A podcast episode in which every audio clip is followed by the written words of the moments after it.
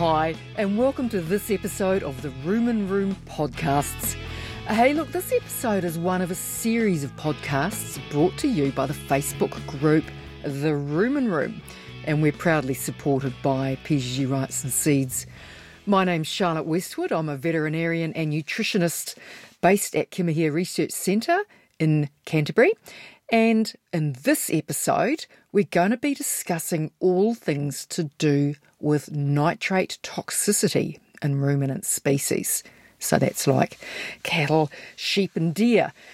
Look, this condition is unfortunately not an uncommon condition, and that many of you that are tuning in will have certainly heard about it, uh, and if not, sadly, you've probably experienced it in some of your ruminant species. Now, the condition is a nutritionally based condition in that it occurs when ruminant species consume either feeds or occasionally drinking water that contain high levels of nitrate. Nitrate, nitrogen, or nitrate, however you like to define it.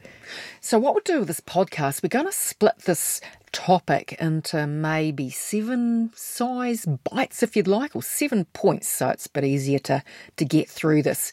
Now, number one, we're going to kick off with just simply what is nitrate toxicity.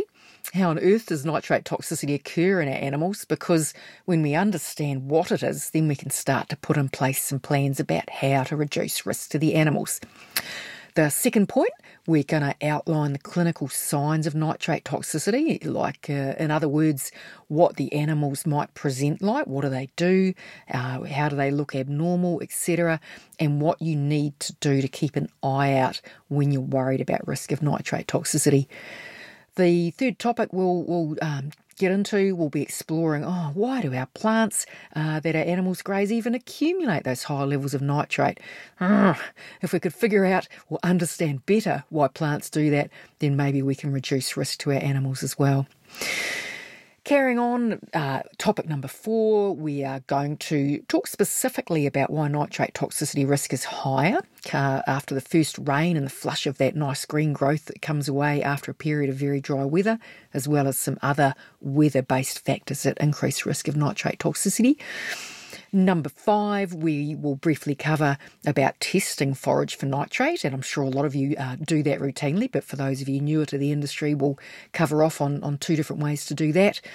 Point number six, we will definitely be moving into the tips and tricks about uh, how to manage if we do know that our forage tests come back and the levels are high, what can we do um, to reduce risk to your stock?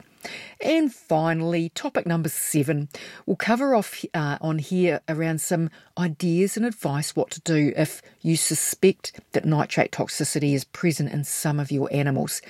But, and this is a very big but, your vet will, of course, be your number one go to to contact urgently if you are seeing uh, cases of nitrate in stock. We'll get the ball rolling first with how does nitrate toxicity, or nitrate poisoning if you call it that, occur? Well, like, first things first, like, nitrate toxicity is very much a feed based challenge. So, as a disease process, nitrate issues come wholly solely from the feed. So, thankfully, you'll say in some regards, is that nitrate toxicity certainly isn't an infectious um, type of disease that animals catch from one another or from us or anything. The only way that stock get toxicity issues with nitrate, as we said before, is when they eat feed or drink water that contains high levels of nitrate. Now, sometimes there are low levels of nitrate in feeds and water but the rumen, the good old rumen that we talked about uh, in the episodes around basic nutrition, it's a very clever place with an adaptable uh, range of microbes present that, when exposed to low levels of nitrate, the rumen can handle that, not phased by it. And what the rumen does is convert nitrate that comes in the feed and um, drops into the rumen. The rumen cleverly takes care of that nitrate and converts it into less nasty stuff. So that's good. So, what those bugs do, or the microbes do, is firstly they convert nitrate that comes from feed into stuff called nitrite, and then that nitrite in turn is converted into rumen ammonia. Now, again, if you've listened to those basic ruminant nutrition uh, podcasts that we started this series with, you'll know that then ammonia is turned into amino acids and that's then turned into microbial protein. So when the rumen's functioning well, nitrate is no problems when there's um, nitrate coming in at only low levels. So where things start to uh, become unstuck is when animals, our grazing animals, eat our feeds or drink the water that contain much, much higher levels of nitrate. Now, the poor old rumen can handle low levels of nitrate, converting through to nitrite and ammonia and then microbial protein, but the problems start when we overwhelm the rumen uh, and its capacity to successfully um, take the nastiness out of those levels of nitrate and turn them into microbial protein. And what happens is that with all the nitrate going on, we get rapid conversion to that intermediate uh, compound nitrite. But where the poor old rumen bugs get overwhelmed is that they're going, whoa, look at all this nitrite that's been produced from nitrate, but oh goodness, we we the microbes cannot convert that into ammonia. So oh, there's a bit of a log jam in that process. So we get an accumulation of levels of nitrite. So that's with an I, not an A, nitrite. And that surplus nitrite then jumps across the rumen wall into the blood, and this is where things start to go wrong for the animal's well-being. There's two key things that nitrite in the blood of the animal does that really aren't so nice for the animal and contribute to um, some of the, the uh, aspects around clinical and also subclinical disease. Firstly, the first thing that nitrite does that isn't good uh, for our grazing animals is that the nitrite acts as what we call a vasodilator. Now, oh, it's a long word, eh?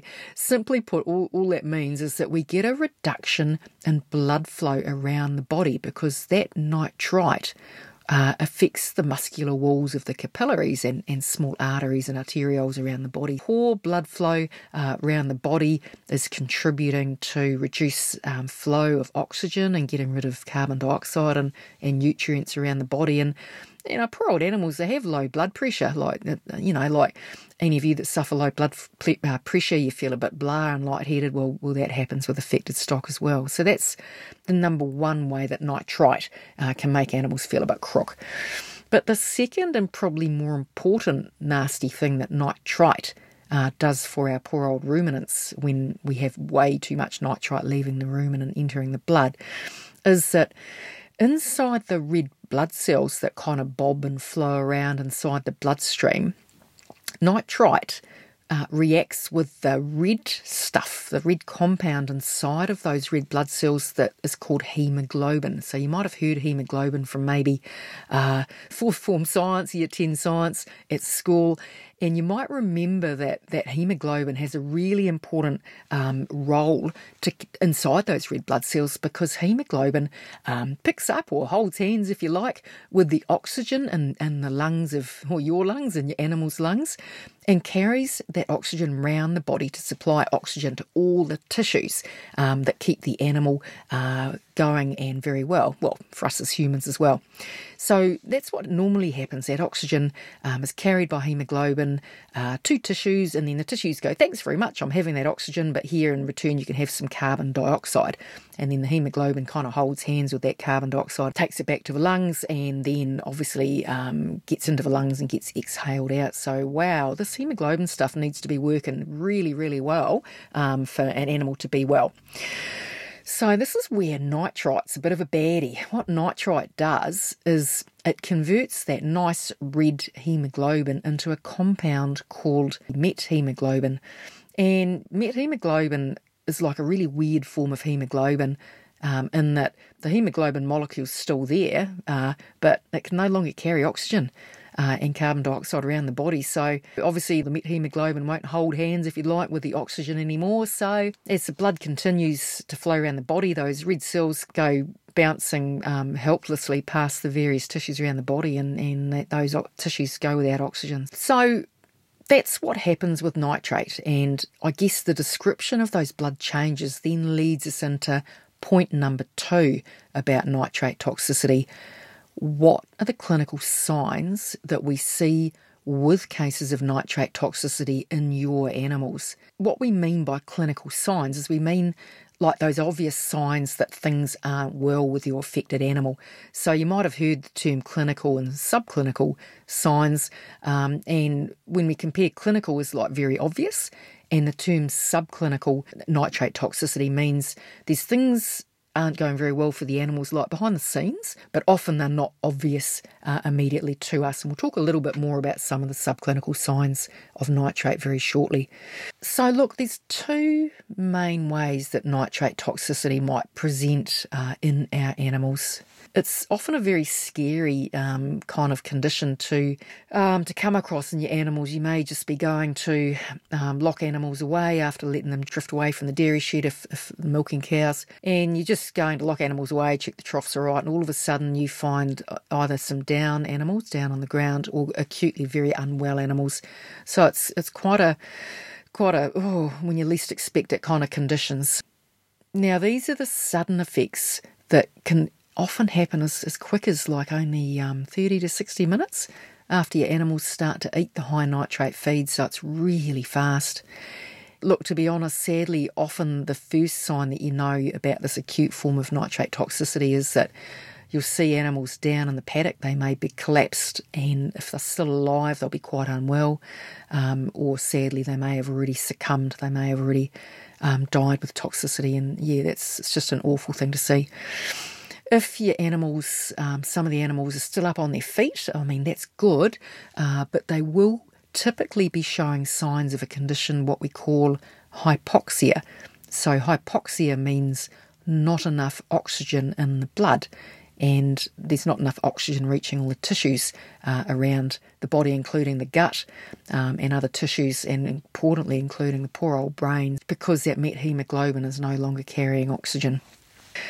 So, look, these animals um, may still be on their feet, and some of the things that they may do, um, it just depends. Um, depends how badly affected they are, and also the the uh, physiological state of the animals, whether they're lactating or uh, milking or dry.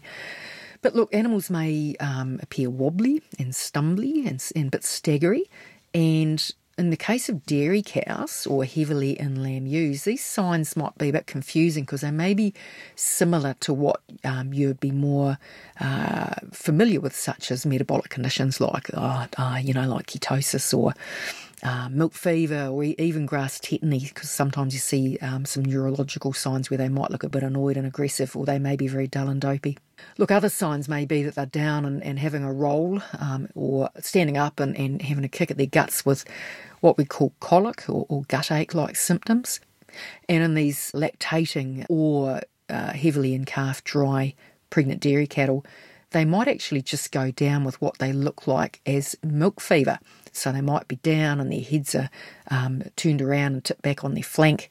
Or if you pull the head out straight, you'll get that classic kind of S bend in the neck that we normally associate with uh, milk fever or hypocalcemia. So there's a range of different ways uh, that these animals present. If the animals are down, one thing you, you can have a look at, uh, we'll come back about the urgency of needing to contact your vet, but if they're down and you're waiting for the vet to turn up, take a look at the gums of the animals. When we have nitrate toxicity, instead of being a nice, healthy pink colour, the gums will look a bit of a weird colour. They might be a little bit bluish and brown in colour. And if, if you press into the gums, normally um, the gums refill with nice pink colour if you if you push into the gums, and if you push into these gums, sometimes the, the, um, there'll be an indent from your finger that stays white.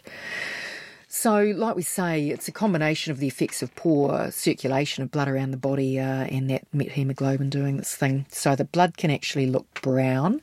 And if you want to treat in terms of using calcium borogluconate CBG or one of the combination products, when you put a needle into the jugular vein of a, a dairy cow that's down with nitrate toxicity, rather than a nice, deep, healthy red colour, that blood can sometimes come out looking a bit brown, and that's because the methemoglobin gives it that brown colour. As we mentioned, sometimes we see the subclinical effects of nitrate toxicity, so that means the animals may not be really unwell, but we get other signs. Now, some of these other signs may happen quite a bit of time later after the, the animals are exposed to high nitrate feeds or stock water. Things that you may see could be, for example, because we haven't had enough oxygen and nutrients going around the body to supply the very sensitive laminae of, of the feet that uh, it's kind of like the nail bed on our fingers and toes that uh, grows the claw or the horn of the, the foot and uh, that can cause issues with lameness um, from that laminitis uh, in many cases weeks or even a couple of months after that nitrate event. Other signs, unfortunately, of nitrate toxicity uh, do include in cattle, particularly the the loss, um, preterm loss uh, or abortion of pregnancies in cattle. Sadly, these pregnancy losses can continue to occur for up to two weeks after that event, so um, it's a pretty distressing thing to deal with. In sheep, they also um, the pregnancy can also be affected by high nitrate, and they too can lose pregnancies. It tends to be more of a resorption, um, where the pregnancy sort of goes disappears uh, and, and isn't actually lost outside the ewe, but it gets resorbed. Or in some cases, if pregnant ewes get exposed to high nitrate feeds around day 60, of pregnancy, that can actually result in some fetal abnormalities so that you get lambs born at full term or maybe close to um, full term, but they can have some fetal abnormalities due to disruption of um, placental blood flow to that developing lamb or lambs. We'll just jump in here with one quick word about the susceptibility of different ruminant species to nitrate toxicity. As we mentioned before, these the lactating and pregnant cattle and sheep are on average more susceptible to nitrate toxicity uh, than dry stock, like, like non-lactating, non-pregnant. And look, it's mainly because these preg- heavily pregnant uh, and also lactating animals, what they do, they eat more feed per unit of live weight on a dry matter basis than a dry cow or dry, dry ewe does. So essentially, they're eating more kilograms of dry matter per day than a dry animal. So that's part of it.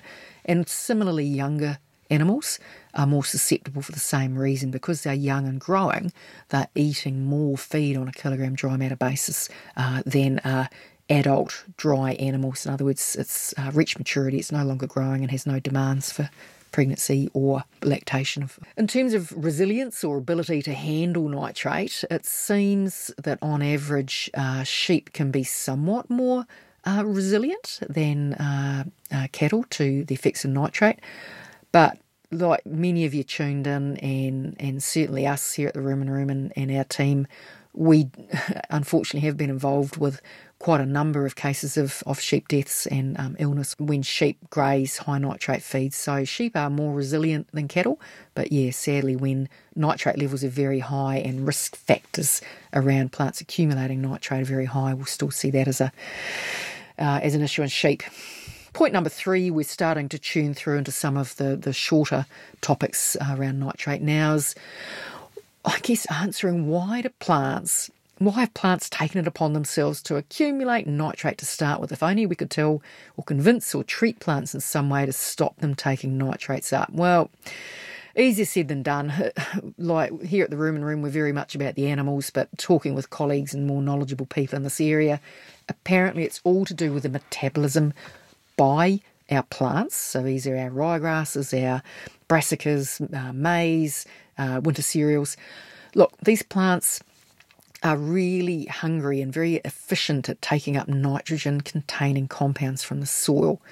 So, when we have conditions that are favourable to have a lot of nitrate sitting around the roots of the plant, the plant helpfully says, Oh, thanks very much, I'm going to have that and slurps it up the roots, um, up into the above ground green bits of the plant. And it's in terms of whether those nitrates are going to be risky to the animal depends very much on the growing conditions and what that plant's doing. So if life's good for that plant, it hasn't really been bothered by um, drought and it's had consistent rainfall and life is good and there's plenty of sunshine, so there's lots of photosynthesis happening and converting um, goodies that have been pulled up from the soil into plant growth, those plants will cleverly um, and quite quickly convert that nitrate, ironically, to nitrite, just like in the rumen. But anyway, converts the nitrate to nitrite and then very quickly to ammonia. So it is a bit of a mirror what happens in the rumen.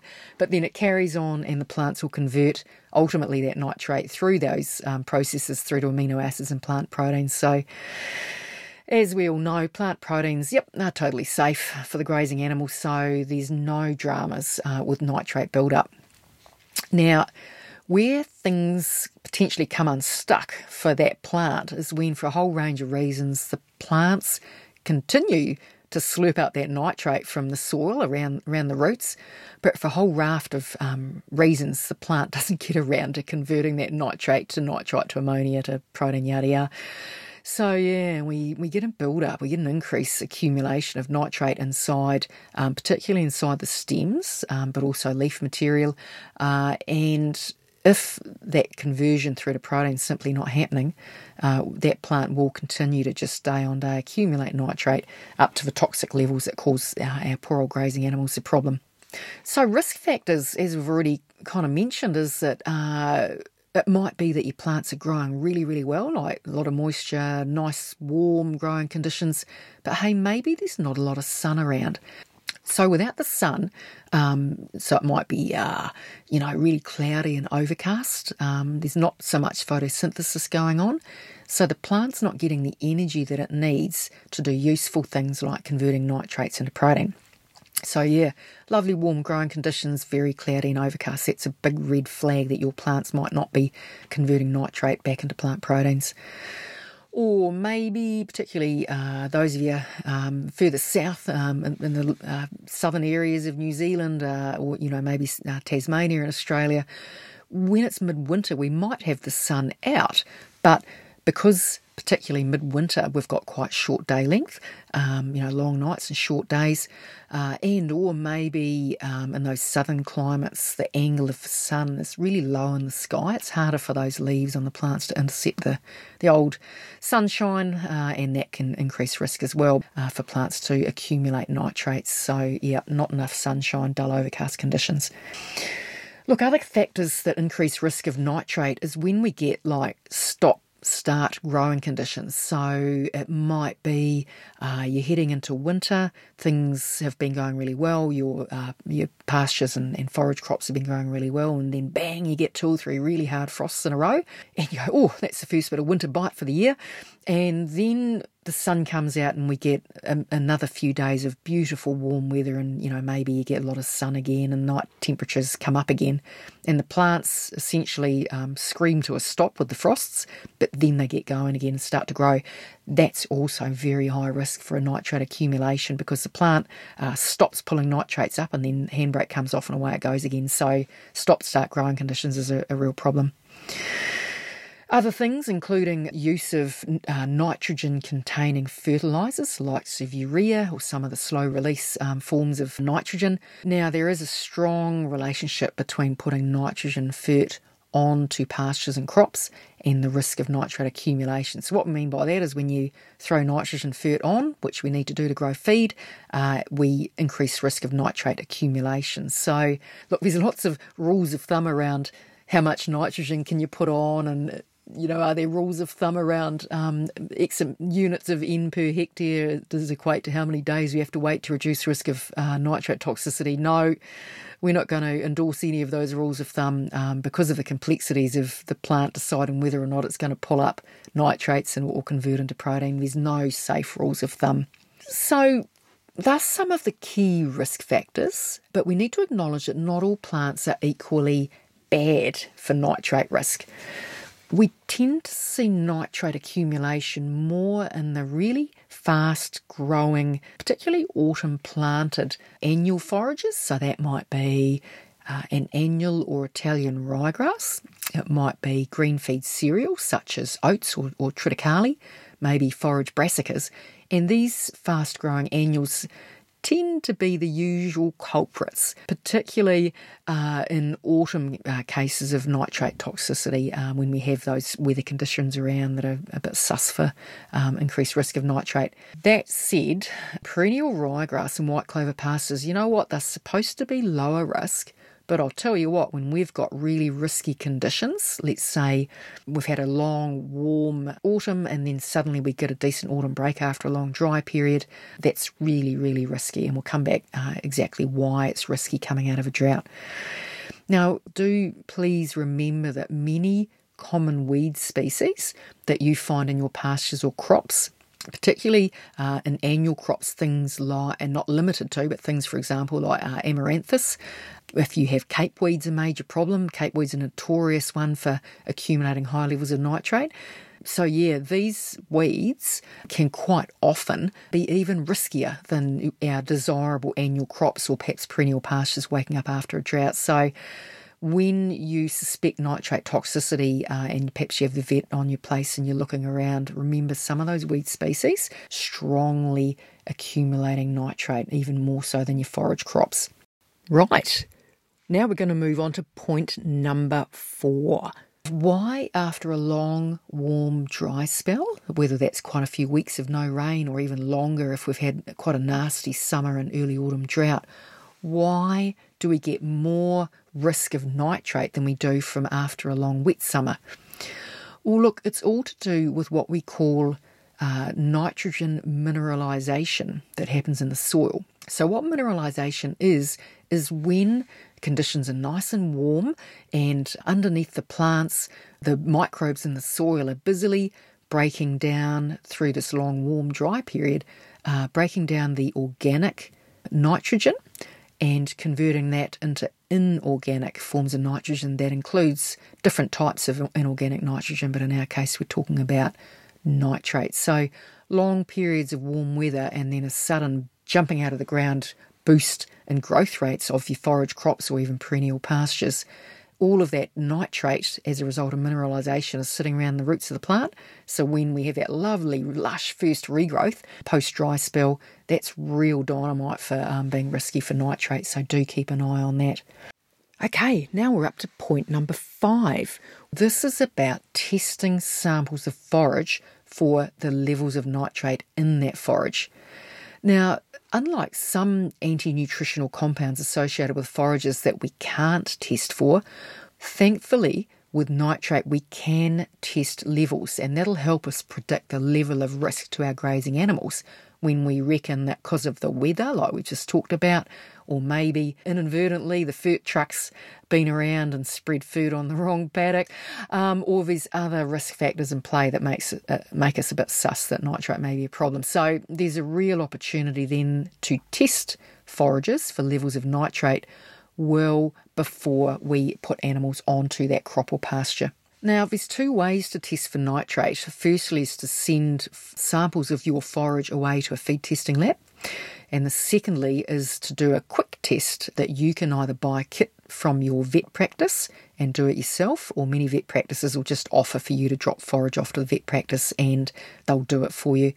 So, when we look at these two ways of testing for nitrate, there's sort of pros and cons on each. Firstly, the gold standard of the feed testing lab is awesome. You'll get what we call a quantitative result. So you might get a level of um, 1,000 milligrams per kilogram dry matter of nitrate.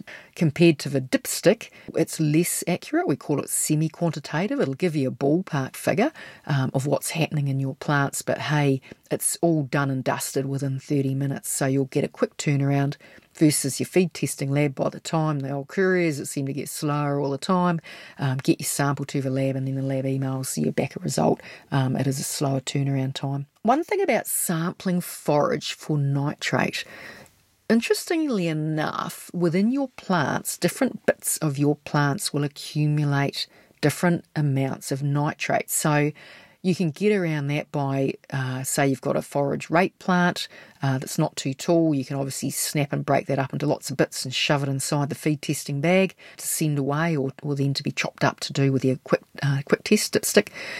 But if you want to test some plants and the plants are huge, let's say uh, 1st of June you want to do uh, some kale and you can only get so much in a feed testing bag to test, just chop some bits of the lower part of the stem because if that comes back low, that means that the whole plant will definitely be low. because nitrate accumulates more in the stem of plants. So that might be the stems of brassicas, the stem of maize, um, part of the stover that's chopped into maize silage, compared to the leaf. So if you test just the leaf because it's easy to harvest and, and to shove into a feed testing bag and it comes back low, there will be a risk that the whole plant is actually still high because nitrate levels are, are, many times higher in the stem than the leaf. So, if you want to do the worst case scenario and you test the stem and it's okay, the whole plant will be okay. Now, interpreting results, well, the numbers you get back are going to depend on where you send your forages to. And as we said before, whether the feed testing lab gives you a hard, fast number or whether the vet practice or your own result um, comes back to you with the results from what we call the dipstick approach. Firstly, we'll look at um, lab test results. Now, just a word of caution here is that different feed testing labs may report your nitrate result as either simply nitrate as a percent of dry matter. Other labs will report it as nitrate nitrogen, so it's nitrate dash N uh, on your results. And then further to confuse things further, the nitrate N results may be reported as either milligrams per kilogram or percent of dry matter. Um, ppm, parts per million, and milligrams per kilogram dry matter, those two units are the same. It's just a different way of saying the same number. So just be careful because if you and your neighbour both test your each of your crops or your pastures for nitrate, one of you sends it away to one feed testing lab and one sends it away to another feed testing lab, and you're gleefully saying my level is 200 and, and your neighbour says my level is 1,000, just check the units because you might be talking about completely different numbers. So just be careful with that. And the other type of test we mentioned is that sort of paddock level test approach with the kits that you can purchase from your local vet practice, or certainly here in New Zealand anyway. And those will give you some different numbers again, and they cannot be directly compared with the results that you get from the feed testing lab. So, the cut points at which we say your forage is safe for partly risky, but you might be alright, or very, very high, don't touch it. Those cut points will be different. For the feed testing kits that uh, are commonly used here in New Zealand, we'll get levels of um, the dipstick approach. 25 is less than 25 is okay, 25 to 100 is risky, and greater than 100 don't touch it. Now, that's very different to say, we'll pick on one lab, Hill Laboratories here, who report their nitrate as nitrate N as milligrams per kilogram of dry matter, and that's remember the same as ppm.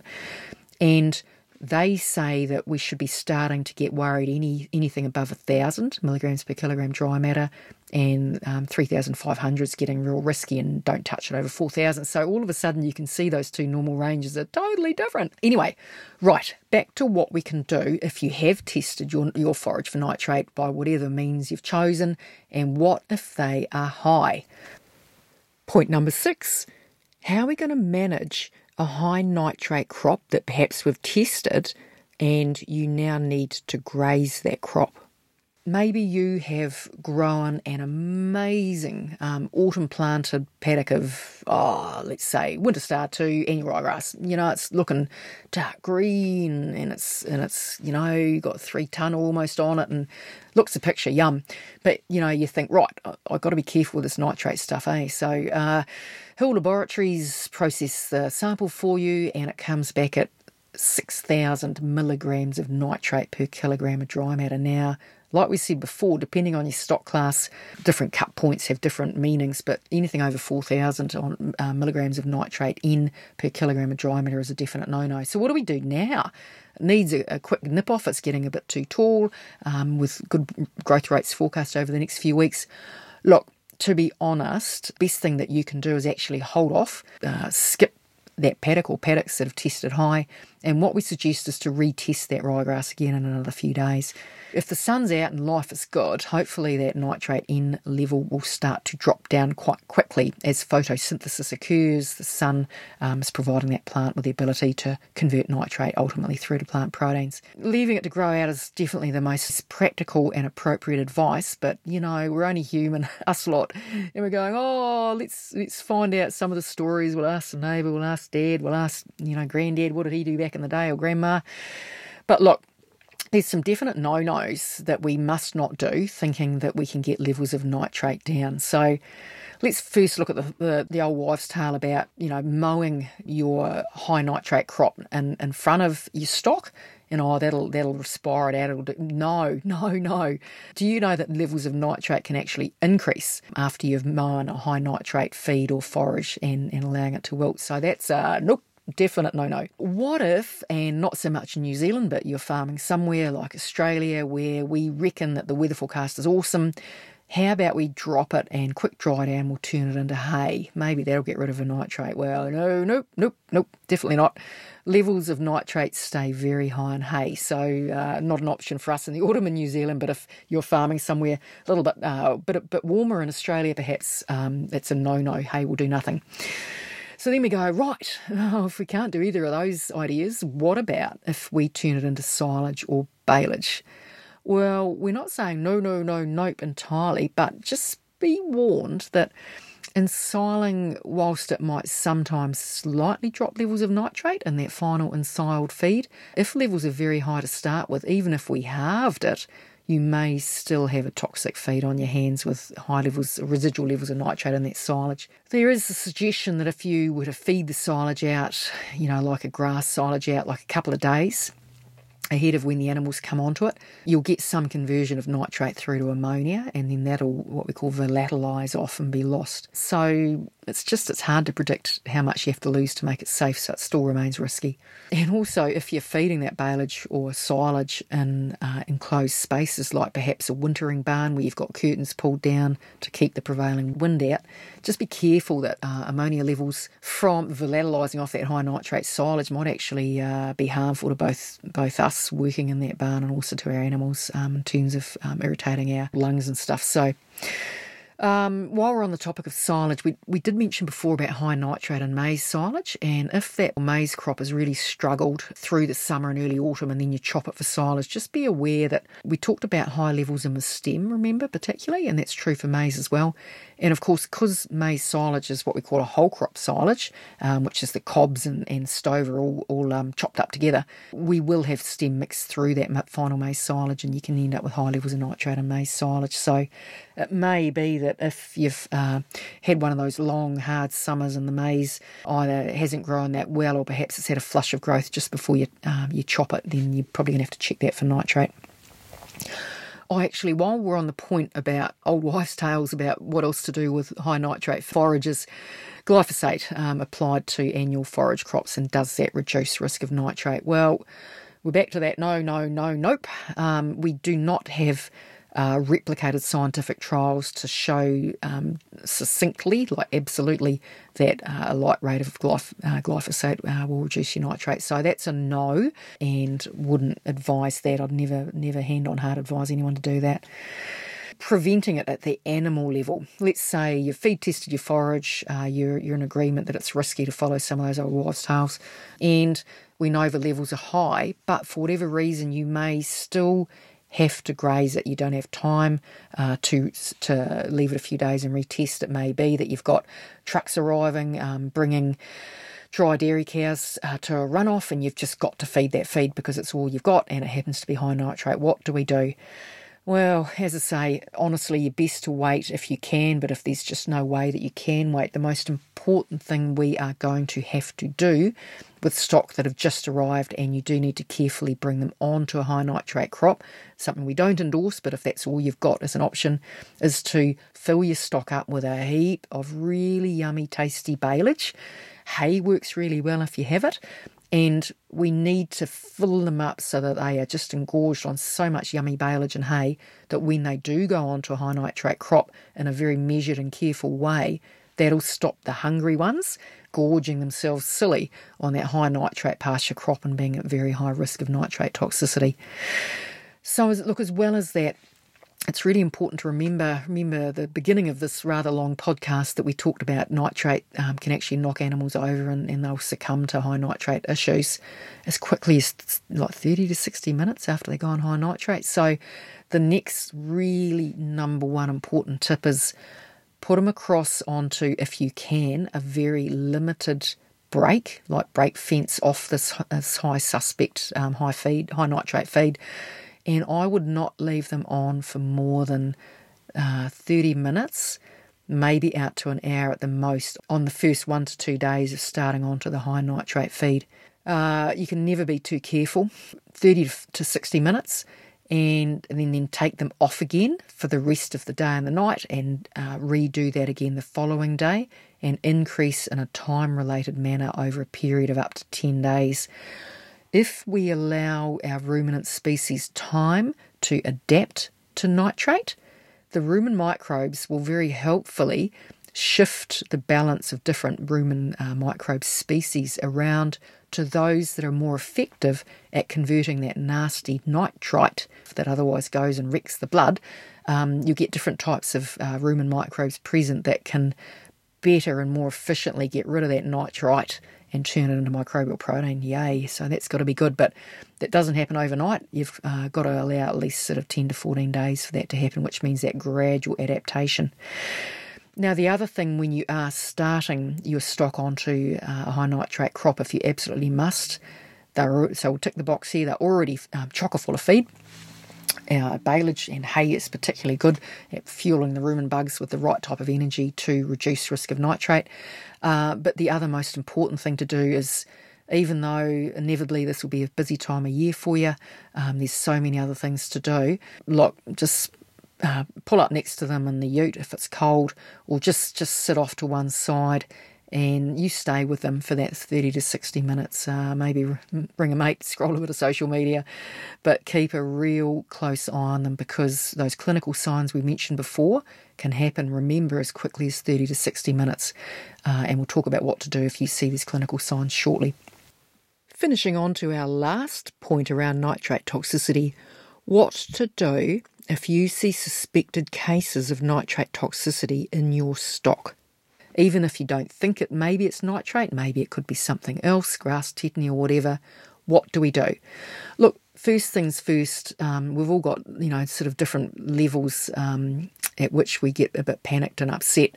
And I have to say, for nitrate, for the majority of us, look, it's really upsetting. Uh, graduate vet going out to my first nitrate case of dry dairy cows on annual ryegrass, so I, I got pretty panicked and upset. So it's we're only human, it's okay. So if this happens, just take some deep breaths, just try and ground yourself, and just just try and remain focused. Number one thing um, to do will depend on um, whereabouts in the seniority order you are within your team. If you're a junior member of a team, obviously you'll have your go to to urgently call um, either your boss that you report through to or uh, a more experienced team member to find out what to do. But if they're not picking up the phone, ring someone else and then ring someone else again till you do talk to someone if you're not too experienced. If you are an experienced team member, sadly, you've probably seen this before and you'll appreciate that this is a real emergency cases of nitrate toxicity. And of course, as a more senior team member, you'll be on the phone calling your vets. So, again, it's hard when you're a bit panicked and, and concerned, but you know, when they pick up at the vet uh, practice, just clearly and very carefully explain uh, to the person that's answered the phone uh, at the vet practice that you do suspect nitrate toxicity in your stock and that a number of animals are affected and you do need some, some pretty urgent help. Look, vets, I know uh, vets are always busy and everything, but I'll tell you what, they'll do their very, very best um, to rally around as many helpers as they can, can like extra vets and, um, and uh, techni- animal technicians and everything to come and give you a hand. So now, what we're not going to talk about uh, here in the Rumen Room podcast today is the various approaches to treating uh, animals that are affected by nitrate toxicity. Look, the reason we're not going to talk about that is it's really cool that we do have an international audience who tune into uh, both the Rumen Room podcasts, but also the Rumen Room Facebook group. And we are very sensitive to the fact that some of the approaches and treatments available to us here in New Zealand are not necessarily available um, to, for vets to treat in other countries. So, look, um, here at the Rumen Room, we're not going to talk about the uh, different uh, uh, approaches with treatment uh, or, or expected prognosis of affected animals, etc., because your vet knows you your animals, uh, your particular setup, and your vet will be very much the person that will be able to assist you with the best advice specific to your situation. That said, once you have rung the vet, and particularly if you're a little bit further out of town and it's going to be a while for them to get there, what you can do, um, and this will be following the advice of your vets, like do ask them the question, what can I do? But the sort of things to consider would be firstly to run the unaffected stock that still look well off uh, what you suspect is a high nitrate feed. So getting those unaffected animals off is appropriate, but again, this isn't meant to override the advice of your own vet. If you are taking animals off high nitrate feeds, we want to then um, hopefully you can ring someone and get someone to come in with some baleage, uh, or maybe you've got a precious resource like hay, maybe for your calves that you can sneak a couple of bales out and let these animals gorge on lots of yummy supplements. Now, if you do run them off into a paddock that's a little bit further away from where the high nitrate feed is, just remember that once you run those off, you keep an eye on those uh, animals that you've taken off and are feeding baleage and hay to because even though they appear okay at this stage, the, the peak levels of methemoglobin in the blood, that's that brown stuff in the blood, occur around about four to five hours after um, those animals first eat the high nitrate feed. So you might still get the odd wobbly one and unwell one, even though you've got them off the crop. So just if you can't, if you haven't got time to sit with those ones that have come off, just just get someone to go and keep checking them um, and having a look. So, team, we're going to finish this up now, but look, summing up on some of the key points about nitrate. Look, firstly, we agree that nitrate toxicity is, hey, it's very much a, a feed related condition, eh? So it's not nothing infectious and, and you're not going to catch it from, from stock over the fence away from your stock and that sort of stuff. The majority of the cases are based around those fast growing annual crops, remember? You know, like your short rotation ryegrasses, that's your annuals and Italians, and your green feed cereals, um, brassicas, uh, and of course our maize as well. Um, that can be an issue. And do remember that whilst those perennial pastures, your perennial ryegrass clover pastures, in theory don't accumulate as much nitrate as other feeds, I'll tell you what, they can still get levels just as high or even higher under some conditions. So don't be lulled that uh, your perennial or permanent pastures are safe because they can sometimes do weird things, particularly coming out of a drought. Look, we went through those clinical signs, don't even like to talk about it, but look, we, we do need to be aware of it. You know, that sudden death. Um, obviously, animals die suddenly of other things, but, um, you know, we're looking for a few sudden deaths uh, in a paddock, and there may be some others that also still upright but looking quite unwell. Remember, they stumble and get a bit of that colic or gut ache and uh, breathe really fast, like, like a sort of agonal gasping, we call it, where they, they can't get enough oxygen into them. They're trying to compensate for the fact there's not enough oxygen in the blood. And for those animals you can get close to, have a look for those those muddy bluish brown coloured gums that look a bit weird from that methemoglobin stuff. We mentioned about maize silage, um, but also your your ryegrass dominant silage is cut from short rotation grasses can sometimes contain high levels of nitrate, so you can test your silages. Uh, and do keep in mind your maize silage harvested in late summer, early autumn, when the growing conditions have been, you know, like stop-start conditions, really dry, and then suddenly a flush of growth or whatever. Obviously, testing Look, we really think that testing is really important. Understand that the feed testing labs do take a bit of time to get a result back, and you may be wanting to graze this right here and now. And if that's the case, go and talk to your vets um, and ask about to purchase a, the, the quick test that takes about 30 minutes, and of course, ask for a demo in the clinic about how to do that test uh, so you get the methodology just right. With these different values that you get from the dipstick test, that your dipstick you compare against the back of the um, the um, the test strip container, or whether you get a result from the feed testing lab, they're all different units. So just really be careful to look at the, the ranges that are provided to you by your, your dipstick test um, results um, or the feed testing lab. They'll give you the ranges that they suggest that you should be either safe and good to go or maybe risky or just no, no, no, don't touch it. We talked about if you have to graze a high nitrate crop, it's very much about filling your stock up with a heap of other very tasty, yummy um, baleage. That hay's awesome, but appreciate a lot of people don't necessarily have a lot of hay available anymore. And then putting stock out when they're really full of other feeds onto a very limited area um, of that suspect or known high nitrate feed. And to manage risk by on off grazing on a time basis on that limited area and take them off after that 30 to 60 minutes and We're not going to go and leave them, are we? We're going to hang out, have something to eat, have your lunch, have your brekkie, uh, scroll the phone, but keep glancing up if you're going to scroll the phone, or tune into a podcast maybe. Look, quite seriously though, there is always going to be risk when you graze these high risk crops, and your attitude to risk and your your risk appetite, if you like, will vary depending on whether you've got other feeds to go to, and allow those those crops to grow out, and retest them, or whether you have to have to have to graze these even though you don't want to. Right, so we're going to finish up on this topic around nitrate. It's been a long one, but gosh, out of toxicities in New Zealand, we have to think that nitrate's probably right up the top of the list for it being a relatively common condition. Uh, so, hope that you forgive us that we've spent a bit of time chatting about this one. So, look, whether you're an experienced person and maybe we've just uh, refreshed a bit of your knowledge that you knew in the back of your mind there, uh, or maybe you're new to the industry, you know, junior staff member coming through the ranks, really wish you all the best on coming up with ideas and plans how you'll implement a reduced risk of nitrate in your stock uh, in the autumn or winter. So, look, as with anything to do with animal health and well-being, probably the last thing to reiterate, to repeat to you, is please do discuss nitrate toxicity with your vet. Uh, and he or she will take you through specific advice that relates directly to you, your farm business, and your stock classes. So, yeah, podcasts might be kind of helpful, but you can't beat boots on the ground locals uh, talking to you about that, eh? And then the final um, point is to remember if anything even looks like cases of nitrate toxicity on uh, pastures or forage crops, call your vet urgently, as in drop everything. And look, within reason, I know your vets would rather get a, uh, a false alarm and it's actually something else um, as opposed to leaving animals down on the ground. You know, and a few hours later, it's really hard to, to successfully save those ones. But oh, look, thanks heaps again for, for joining us today on this podcast. Really appreciate you've uh, taken a bit of time out of your day or managed to multitask while you're doing other things to listen in.